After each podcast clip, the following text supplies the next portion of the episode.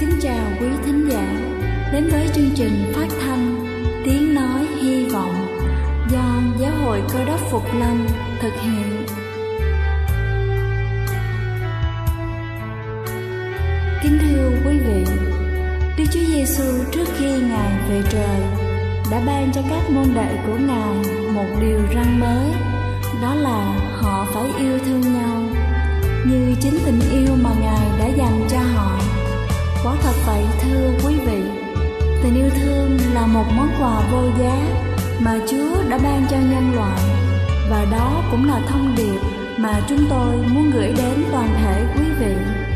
Nếu quý vị muốn tìm hiểu thêm về chương trình, Về niềm tin, Hoặc muốn nghiên cứu về lời Chúa, Xin quý vị gửi thư về chương trình phát thanh Tiếng Nói Hy Vọng, Địa chỉ 224 Phan Đăng Lưu phường 3, quận Phú Nhuận, thành phố Hồ Chí Minh hoặc gửi email cho chúng tôi theo địa chỉ tiếng nói hy vọng amoc@gmail.com.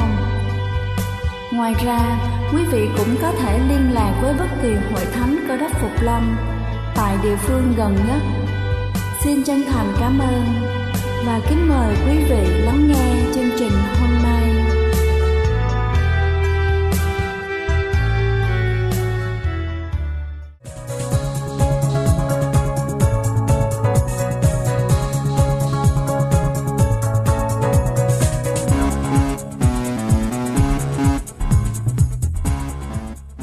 Xin Kính chào quý vị thính giả đang lắng nghe chương trình phát thanh tiếng nói hy vọng. Chúc quý vị luôn thật thoải mái khi lắng nghe chương trình.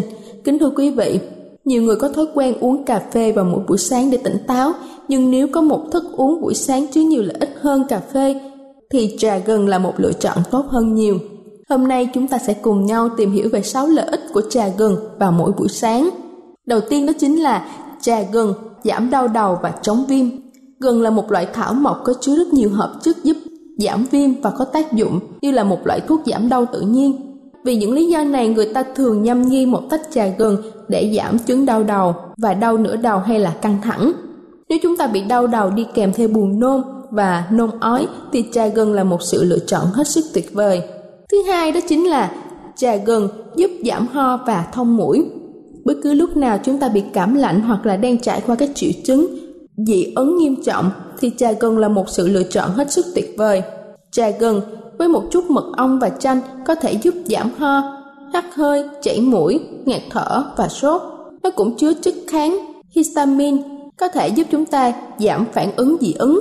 Trà gừng còn có tính kháng khuẩn và kháng virus, giúp điều trị các virus, cảm lạnh và cảm cúm thông thường một cách tự nhiên.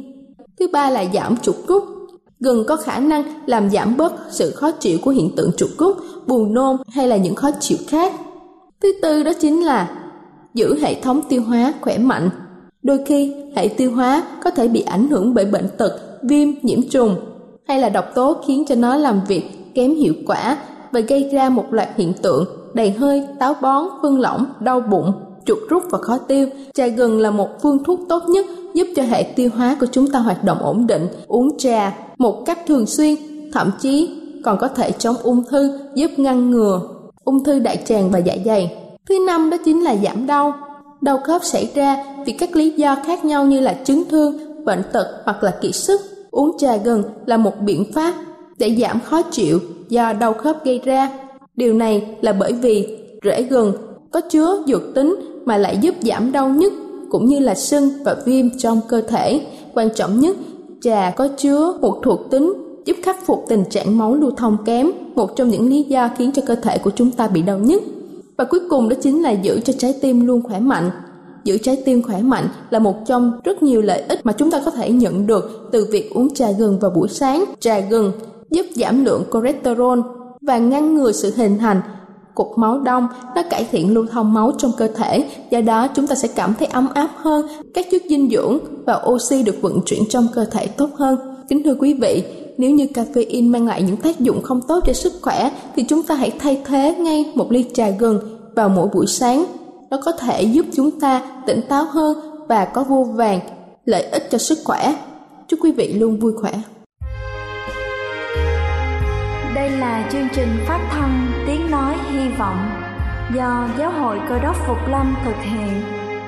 Nếu quý vị muốn tìm hiểu về chương trình hay muốn nghiên cứu thêm về lời Chúa, xin quý vị gửi thư về chương trình phát thanh Tiếng Nói Hy Vọng, địa chỉ 224 Phan Đăng Lưu, phường 3, quận Phú Nhuận, thành phố Hồ Chí Minh hoặc gửi email cho chúng tôi theo địa chỉ tiếng nói hy vọng gmail.com Ngoài ra, quý vị cũng có thể liên lạc với bất kỳ hội thánh cơ đốc Phục Lâm tại địa phương gần nhất.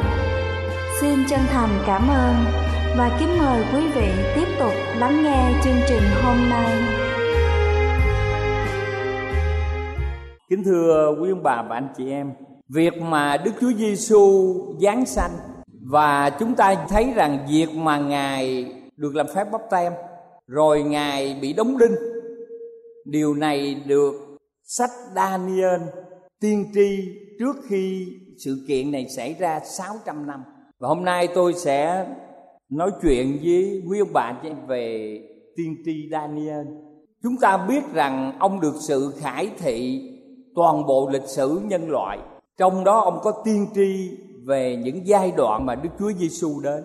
Chúng ta ở đây nhưng mà trong vài tháng nữa sẽ rất nhiều cái cơn bão vào ở biển Đông. Nhưng mà khí tượng thủy văn Hoa Kỳ ở các nước Đông Nam Á thật sự cũng không biết được là có bao nhiêu cuộc bão sẽ vào và cái mức độ đường đi như thế nào. Nhưng mà những cái lời tiên tri, thậm chí đa nên đã có một lời tiên tri kéo dài 2.300 năm là chuyện mà chúng ta thấy chưa từng có trong lịch sử nhân loại trở lại câu chuyện của daniel, chúng ta thấy kinh thánh miêu tả cuộc hành trình hy vọng của ông. Chúng ta thấy cuộc hành trình của sự thua trận. Khi mà đất nước israel bị ngoại bang là babylon xâm lăng và ông bị lưu đài đưa về babylon trong cuộc sống của một người phu tù. Rồi ông sống trong thời gian ở tại Babylon và những mong muốn của ông. Thứ nhất chúng ta xem Jerusalem hy vọng của những trận chiến thất bại. Vào năm 605 trước công nguyên tức là trước cái thời gian mà Chúa Giêsu giáng sanh, vua của Babylon là Nebuchadnezzar cùng quân đội của mình đã dây hãm và chiếm lấy Jerusalem. Khi thành phố thất trận Nebuchadnezzar đem các tù nhân Juda cũng như tất cả khí dụng của đền thờ của Chúa đưa về Babylon dưới sự canh phòng nghiêm ngặt của quân đội. Các tù nhân bị thúc đi bằng những đầu nhọn của những ngọn giáo lạnh lùng. Những người bị bắt ở trong tình trạng dường như bị tước mất tất cả của cải và chúng ta thấy rằng điều này môi xe đã cảnh báo người Israel nhiều lần nếu họ không tuân giữ luật pháp của Đức Chúa Trời, họ sẽ bị bắt làm phu tù và cuối cùng ngài sẽ phó họ vào tay của người ngoại họ sẽ cảm thấy bất lực cảm thấy vô vọng cảm thấy nản chí nhưng Daniel là một trong những người bị bắt làm phu tù tin rằng mặc dầu quốc gia họ đang bị bại trận họ vẫn có thể thắng trong cuộc chiến vẫn có niềm hy vọng sẽ được Đức Chúa Trời tha thứ, giải cứu và phục hồi lại đất nước. Vì thế Daniel mở đầu trang sách của mình bằng tựa đề Đức Chúa Trời tể trị. Là một phu tù Daniel phải đối diện với sự thất vọng nhưng ông vẫn nắm chặt lấy niềm tin vào đấng toàn năng. Kinh Thánh nói rằng, các ngươi phạm tội và ta phó ngươi bị lưu đài nếu các ngươi ăn năn, ta sẽ động lòng thương, tha thứ và đem các ngươi trở về Jerusalem. Tình trạng của chúng ta ở trong cuộc sống hôm nay có những người lúc hưng rồi lúc suy, lúc thịnh và những lúc mà chúng ta thấy cuộc sống đầy sự thất vọng. Trường hợp có nhiều người gặp những hoàn cảnh bất hạnh và vô vọng.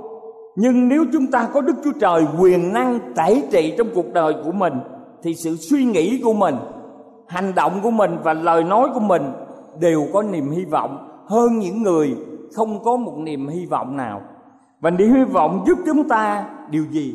Sức chịu đựng, sự bình an. Cho nên chúng ta xem thứ hai là hy vọng hôm nay và những thách thức của cuộc sống hàng ngày.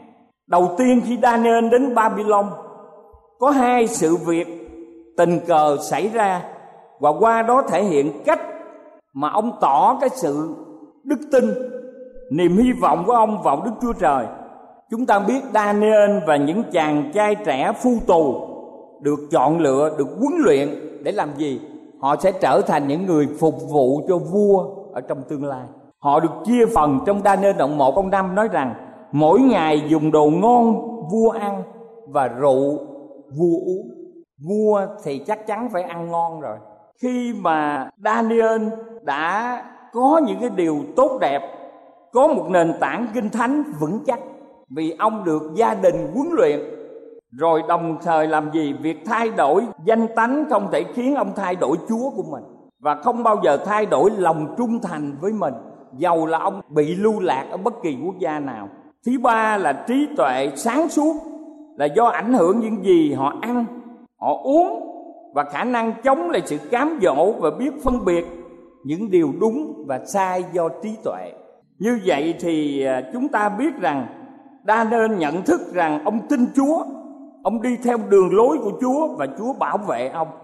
Và trong kinh thánh cũng cho thấy rằng Daniel và ba người bạn của ông khỏe mạnh hơn những người nhậu nhẹt những người uống những cái rượu của vua. Và chúng ta thấy rằng khi mình đọc kinh thánh á, mình thấy trong cái việc mà Đức Chúa Giêsu trong cái tiệc cưới ngài đã biến nước thành rượu.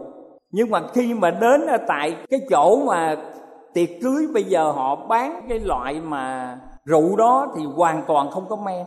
Tức là giống như nước nho ép của mình hoàn toàn không có một cái à, cái men nào trong đó nó độ cồn là không phần trăm. Như vậy thì chúng ta thấy Daniel đang đứng vào hàng đầu các quan trong triều. Lúc bây giờ giữa sự khôn ngoan của ông ông được đề cử vào chức vụ giống như thủ tướng bây giờ chỉ sau ông vua và các quan đại thần khác đã ganh ghét đố kỵ, họ đã thuyết phục với vua ở trong Daniel đoạn 6 câu 7 họ xin vua ra chỉ dụ lập một cấm lệnh nghiêm nhập trong 30 ngày. Hễ ai cầu xin thần nào hay một người nào ngoài vua, thì hỡi vua kẻ ấy phải bị quăng vào hang sư tử. Đa nên có một địa vị ở xã hội. Ông thoát ra khỏi điều này hay không? Nhưng dĩ lòng trung tín với chúa ông vẫn cầu nguyện với đức chúa trời mỗi ngày ba lần với thói quen như vậy bởi mưu kế của các quan và sự mềm yếu của vua, Daniel bị quăng vào hang sư tử một lần nữa, niềm hy vọng, lòng trông cậy của ông được đáp ứng và Đức Chúa Trời đã giải cứu ông. Trong sách Ê-sai đoạn 49 câu 23 nói rằng, những kẻ trông cậy ta chẳng hổ thẹn. Nếu mà chúng ta đến bức tường than khóc á là một trong bức tường còn lại bờ thành của Jerusalem gần đền thờ chúng ta thấy rất nhiều người đến đó họ cầu nguyện. Và thậm chí ở khu vực này nó có những người hồi giáo một ngày họ cầu nguyện năm lần. Đúng giờ á, họ đang buôn bán, họ trải một cái tấm thảm, họ quỳ gối xuống và họ cầu nguyện. Còn mình á, thì đôi khi mình cầu nguyện mà có người lạ mình mắc cỡ mình không dám cầu nguyện mà buổi tối và buổi sáng khi cầu nguyện với Chúa, đôi khi mình cầu nguyện thiệt ngắn. Lúc ăn cũng tràn nguyện thiệt lẹ. Làm như cái việc giao tiếp của mình với Chúa là một điều mình cảm thấy là đôi khi là nhiều người cảm thấy là nó dài hơn mình có thể coi một bộ phim. Cho nên chúng ta phải thay đổi cái cách nghĩ. Chúng ta phải tỏ đức tin của mình một cách mạnh mẽ. Rồi chúng ta phải dâng lên chúa lời cầu nguyện cầu nguyện không nghĩa là kéo chúa xuống gần chúng ta, mà đưa chúng ta lên với chúa chúng ta thấy ta nên vượt qua những thử thách trong cuộc sống thường nhật bởi vì ông trông cậy vào Chúa. Thứ ba, chúng ta thấy hy vọng vào một ngày mai tốt đẹp. Khi đó thì với đức tin của mình đa nên được cứu khỏi hang sư tử.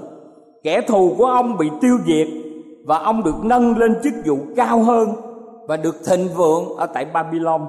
Nhưng Babylon không phải là quê hương của ông. Quê hương của ông chính là thiên đàng, và Đức Chúa Trời khải thị cho ông thấy kế hoạch đối với dân sự của ngài đây là điểm then chốt ngài truyền đạt niềm hy vọng vào lòng daniel ông thấy về một tương lai rực rỡ ông thấy sự hiện đến của đấng messi là đức chúa giêsu cơ đốc sự chết và hy sinh của Ngài trên thập tự.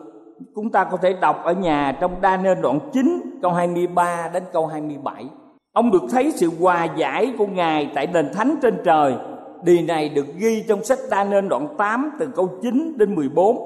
Và ông cũng thấy giây phút của cuộc xung đột trên vũ trụ được giải quyết dứt điểm diễn ra trong quá trình gọi là phán xét. Như vậy, giữa những thứ khác, Kinh Thánh là quyển sách nói về lịch sử, nhưng Kinh Thánh không chỉ là quyển sách lịch sử mà Kinh Thánh nói về các sự kiện lịch sử ở trong quá khứ. Và chúng ta thấy Kinh Thánh được sử dụng những điều trong quá khứ để dạy dỗ chúng ta trong thì hiện tại và hướng chúng ta về tương lai. Chúng ta có thể xem trong sách 1 Cô Rinh Tô đoạn 10 câu 14 ghi rằng, những sự ấy có nghĩa hình bóng, và họ đã lưu truyền để khuyên bảo chúng ta là kẻ ở gần cuối cùng các đời. Và như vậy trong một Cô Đinh Tô đoạn 10 câu 14 nói rằng những sự kiện của công kinh thánh lưu truyền là để làm gì? Là để khuyên bảo chúng ta là những kẻ ở gần cuối cùng các đời. Chúng ta đang ở thời kỳ cuối cùng của lịch sử nhân loại. Động đất, đói kém, dịch lệ, nước biển dâng cao, nhiều kẻ đi qua đi lại, sự học thức dâng cao sự tích lũy tư bản và sự phạm tội ở trong cộng đồng dân tộc của rất nhiều nước ở trên thế giới, cho thấy rằng chúng ta đang ở những cái thời kỳ sao rốt của lịch sử nhân loại. Tôi muốn dành một ít phút để cho chúng ta thấy rằng đa nên đã được đức chúa trời khải thị để ngài chỉ ra những đế quốc xảy ra ở trên thế giới. Trong cái pho tượng mà vua Nebuchadnezzar nhìn thấy, và ông đã không nhớ lại là ông mơ gì. Và ông kêu các nhà khôn ngoan, các thuật sĩ giải đáp. Nhưng mà chỉ có đa nên được nhìn thấy pho tượng này. Lúc bây giờ, cái đầu bằng vàng là tượng trưng cho đế quốc babylon của vị vua này. Và chúng ta thấy theo lịch sử, chúng ta có thể mua cuốn lịch sử nhân loại ở cái cái pha xa chúng ta thấy nó diễn biến giống như vậy. Từ năm 605 cho đến 539 sau cái đế quốc Babylon là đế quốc Ba Tư. Mà những câu chuyện một ngàn lẻ một đêm chúng ta biết, từ 539 tới năm 331 là chúng ta thấy cái ngực bằng bạc. Kế đó, đa nên giải thích cho vua về pho tượng cái vế bằng đồng là từ năm 331 tới 168 là đế quốc Hy Lạp. Sau hy lạp, chúng ta thấy đa nên đã thấy giải nghĩa cho vua tiếp đó, có một cái tượng, cái chân bằng sắt là thời kỳ của đế quốc La Mã từ năm 168 tới năm 476 sau Chúa. Và giai đoạn này là giai đoạn Đức Chúa Giêsu cách đây 2.000 năm, ngài đến thế gian. Và cuối cùng, ông giải thích bàn chân bằng sắt trộn với đất sét. Điều này ứng nghiệm vào năm 476 thì đế quốc La Mã bị chia ra làm 10 quốc gia. Và như vậy thì sắt với đất sét không có thể trộn nhau được và Kinh Thánh nói rằng điều này vẫn duy trì cho đến ngày hôm nay. Và chúng ta thấy rằng khi mà khối EU muốn thống nhất thành một nước như Hoa Kỳ, chúng ta thấy không có thể thống nhất được. Và Kinh Thánh nói rằng không bao giờ họ thống nhất được. Và ngày nay ở bên Anh họ cũng muốn tách ra cái khối EU này và chúng ta cũng thấy rằng Daniel cũng nhìn thấy cái sự kiện rất đặc biệt. Ông nhìn thấy cái lời tiên tri kéo dài 2.300 năm. Trong này có 490 năm dành cho người Do Thái, cho nên Chúa nói tha thứ 70 lần 7 lời tiên tri bắt đầu vào năm 457 khi mà vua Artaxerxes ra chiếu chỉ cho người Israel trở về lập quốc. Và chúng ta thấy năm 408 là thành Jerusalem được xây có tường thành và sau đó trong lời tiên tri chúng ta thấy rằng lời tiên tri 434 năm sau đúng năm 27 vào mùa thu Đức Chúa Giêsu đã đến sông giô đanh để dân bắp tích làm phép bắp tem cho Ngài. Và đến năm 31 vào mùa xuân thì Ngài bị đóng đinh trên thập tự. Mùa thu năm 27 chúng ta thấy là còn 3 tháng nữa là tháng 10, 11, 12 và mùa xuân năm 31 chú bị đóng đinh vào tháng 3 1, 2, 3 là 3 năm cộng với 3 tháng của năm 27 và 3 tháng năm 31 là đúng 3 năm rưỡi. Và chúng ta đọc kinh thánh đó, Daniel nói rằng 7 năm đó là tuần lễ cuối cùng cho nên Đức Chúa Giêsu đến. Và còn 3 năm rưỡi nữa là năm 34 chấp sự Ê Tiên bị ném đá cho nên cái việc mà dành cho người Do Thái chấm dứt trong cái lời tiên tri 2.300 buổi chiều và buổi mai được ghi trong đa nên đoạn 8 câu 14 á, thì khoảng thời gian chúng ta thấy từ lúc mà chấp sự y Tiên bị ném đá kéo dài 1810 năm nữa là đến năm 1844 chuyện gì xảy ra? Thưa quý ông bà chị em đây là giai đoạn mà người ta biết được lẽ thật về ngày sa bát ở đây chúng ta thấy rằng khởi đầu cuộc điều tra phán xét Kinh Thánh khải thị rằng Đức Chúa Giêsu bắt đầu chức vụ tế lễ trong nơi chí thánh vào năm 1844. Năm 1844 chuyện gì xảy ra? Ở dưới đất Samuel Mọt bắt đầu tìm ra tín hiệu tích te ví dụ như chữ A, te tích tích là chữ B và con người bắt đầu giao thông, bắt đầu thời kỳ cách mạng kỹ nghệ. Người ta mới tìm ra được cái động cơ diesel, động cơ xăng và chúng ta thấy cái sự phát triển của cách mạng kỹ nghệ rất nhanh chóng đó là thời kỳ cuối cùng. Lúc bây giờ ở thiên đàng á, thì chúa từ nơi thánh bước vào nơi chí thánh là nơi mà có cái bản hòm bản chứng này. Và chúa làm công cuộc điều tra phán xét. Ở trên đó có ba cuốn sổ sự sống sự chết và cuốn sách ghi nhớ. Và như vậy thì à, trong kinh thánh cho chúng ta biết trong khải quyền đoạn 11 câu 19 nói rằng đền thờ của Đức Chúa Trời sẽ mở ra trên trời, hồn giao ước được bài ra trong đền thờ của Ngài. Và bà Quai là một thần linh tiên tri thấy rằng bà cũng được đưa lên và bà nhìn thấy là điều răng thứ tư chiếu sáng. Lúc bây giờ nhân loại biết được rằng họ sẽ quay trở lại giữ ngày sa bát thánh từ năm 1844 với cái phong trào là cơ đốc phục lâm. Cho nên à, chúng ta cảm tạ Chúa về tất cả những điều mà Chúa ban cho chúng ta. Có câu chuyện kể rằng có một người công nhân nhận được một cái thiệp của ông chủ mời là sau cái giờ họp á, sau cái giờ làm việc thì đến nhà ông chủ. Người công nhân này đến và gặp người chủ gõ cửa. Ông chủ mở cửa và bước ra nói John, anh muốn gì là đến tôi giờ này. Người này công nhân bị bất ngờ và nói rằng thưa ông, tôi nhận được tấm thiệp của ông và bảo hôm nay gặp ông sau giờ làm việc cho nên tôi đến nhà ông. Người chủ nói là anh nhận có tấm thiệp của tôi mà anh đến liền hay sao? Người này nói rằng, thưa ông, đúng vậy. Tôi không hiểu ý ông nhưng tôi tưởng rằng hễ ông kêu tôi thì bất kỳ lúc nào tôi sẽ đến. Ông chủ nói, vậy xin mời anh bước vào nhà và tôi còn một tấm thiệp khác để đọc cho anh nghe. Hai người vào nhà, ngồi xuống, ông chủ mở kinh thánh và đọc ở trong sách Matthew đoạn 11 câu 28 hỡi những kẻ mệt mỏi và gánh nặng, hãy đến cùng ta ta sẽ cho ngươi được yên nghỉ. Và ông chủ nói rằng, tôi chỉ là giám đốc trong xí nghiệp mà viết tấm thiệp gọi anh anh tới ngay. Còn đây là đấng cứu thế, là đức chúa trời toàn năng chủ thể của nhân loại, đã gọi anh nhiều năm như vậy mà sao lâu quá anh chưa đến với ngài.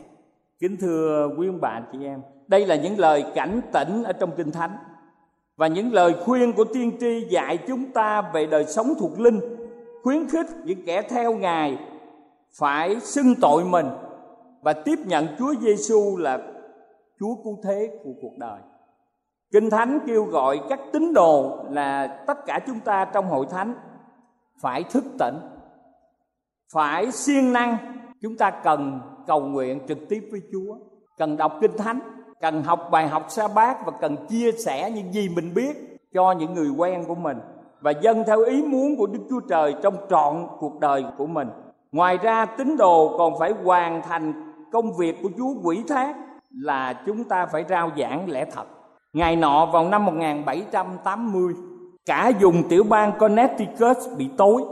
Ai nấy đều cho rằng sắp đến ngày tận thế. Khi đó hội đồng lập pháp tiểu bang đang họp nhiều người yêu cầu quản cuộc họp để họ có thể trở về nhà với gia đình khi mà tận thế đến. Lúc bây giờ người chủ tịch của hội đồng lập pháp mới nói rằng, không biết hôm nay có phải là ngày tận thế hay không? Nếu không phải là ngày tận thế thì vẫn tiếp tục họp.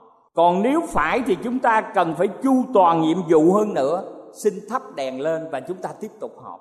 Cho nên á, chúng ta cần phải hợp tác với chúa. Tối nay chúa đến hoặc vài năm nữa chúa đến, hoặc vài chục năm đối với chúng ta, điều này chúng ta lúc nào cũng sẵn sàng.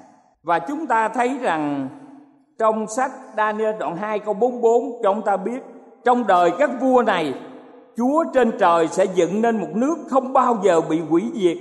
Quyền nước ấy không bao giờ để cho một dân tộc khác xong nó sẽ đánh tan và hủy diệt hết các nước trước kia để mình thì đứng đời đời tóm lại, chúng ta đã ở trong hội thánh lẽ thật. Chúng ta cần phải nhớ rằng, chúng ta phải kiên nhẫn. Chúng ta cần nhịn nhục, dân giữ mười điều răn và giữ lòng tin nơi Chúa Giêsu thì Chúa gọi chúng ta là các thánh đồ. Khi Ngài khoác cho chúng ta chiếc áo công bình, với tình thương và sự công bình của Ngài, thì chắc chắn chúng ta sẽ có mặt ở trong thiên đàng. Không có một tài sản nào ở thế gian này có thể so sánh được với thiên đàng trong những sự hiện thấy mà đa nên được cho biết, thì ngài tận thế chúng ta thấy đang chuẩn bị. Nhưng dân sự đức chúa trời được khích lệ phải nắm chặt lấy niềm hy vọng vào sự chiến thắng cuối cùng của đức chúa trời trước kẻ thù là sa tăng sẽ có những thời kỳ khi mà thế lực của kẻ ác xuất hiện, chúng ta nghĩ là họ như thắng thế. Họ đàn áp và bắt bớ các thánh, nhưng điều chắc chắn là con cái đức chúa trời sẽ được giải cứu sách Daniel là quyển sách viết về sự trông cậy, về niềm hy vọng giữa những xung đột và bắt bớ. Lịch sử có thể cho rằng những biến cố của thế giới không theo sự điều khiển nào của bất kỳ quốc gia trên thế giới. Daniel nên khẳng định rằng có một đức chúa trời chỉ huy, có đức chúa trời điều khiển các biến cố trên thế gian đến đích cuối cùng. Cụ thể là việc thiết lập vương quốc của đức chúa trời ở trên đất này hy vọng ngài trụ trung vào sự trở lại như lời hứa của đấng Messi vào đấng mà Đức Chúa Trời sẽ trao cho vương quốc đời đời.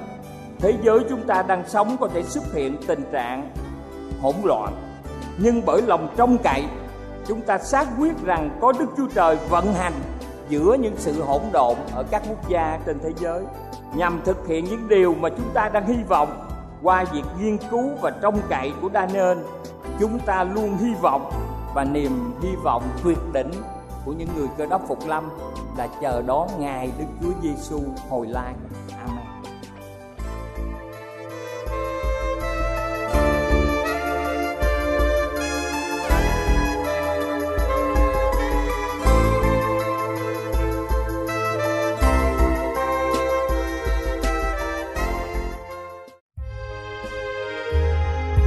Đây là chương trình phát thanh Tiếng Nói Hy Vọng do Giáo hội Cơ đốc Phục Lâm thực hiện. Nếu quý vị muốn tìm hiểu về chương trình hay muốn nghiên cứu thêm về lời Chúa, xin mời quý vị gửi thư về chương trình phát thanh Tiếng Nói Hy Vọng, địa chỉ 224 Văn Đăng Lưu, phường 3, quận Phú Nhuận, thành phố Hồ Chí Minh hoặc gửi email cho chúng tôi theo địa chỉ tiếng nói hy vọng amos@gmail.com Ngoài ra, quý vị cũng có thể liên lạc với bất kỳ hội thánh cơ đốc phục lâm tại địa phương gần nhất. Xin chân thành cảm ơn và hẹn gặp lại quý vị trong chương trình lần sau.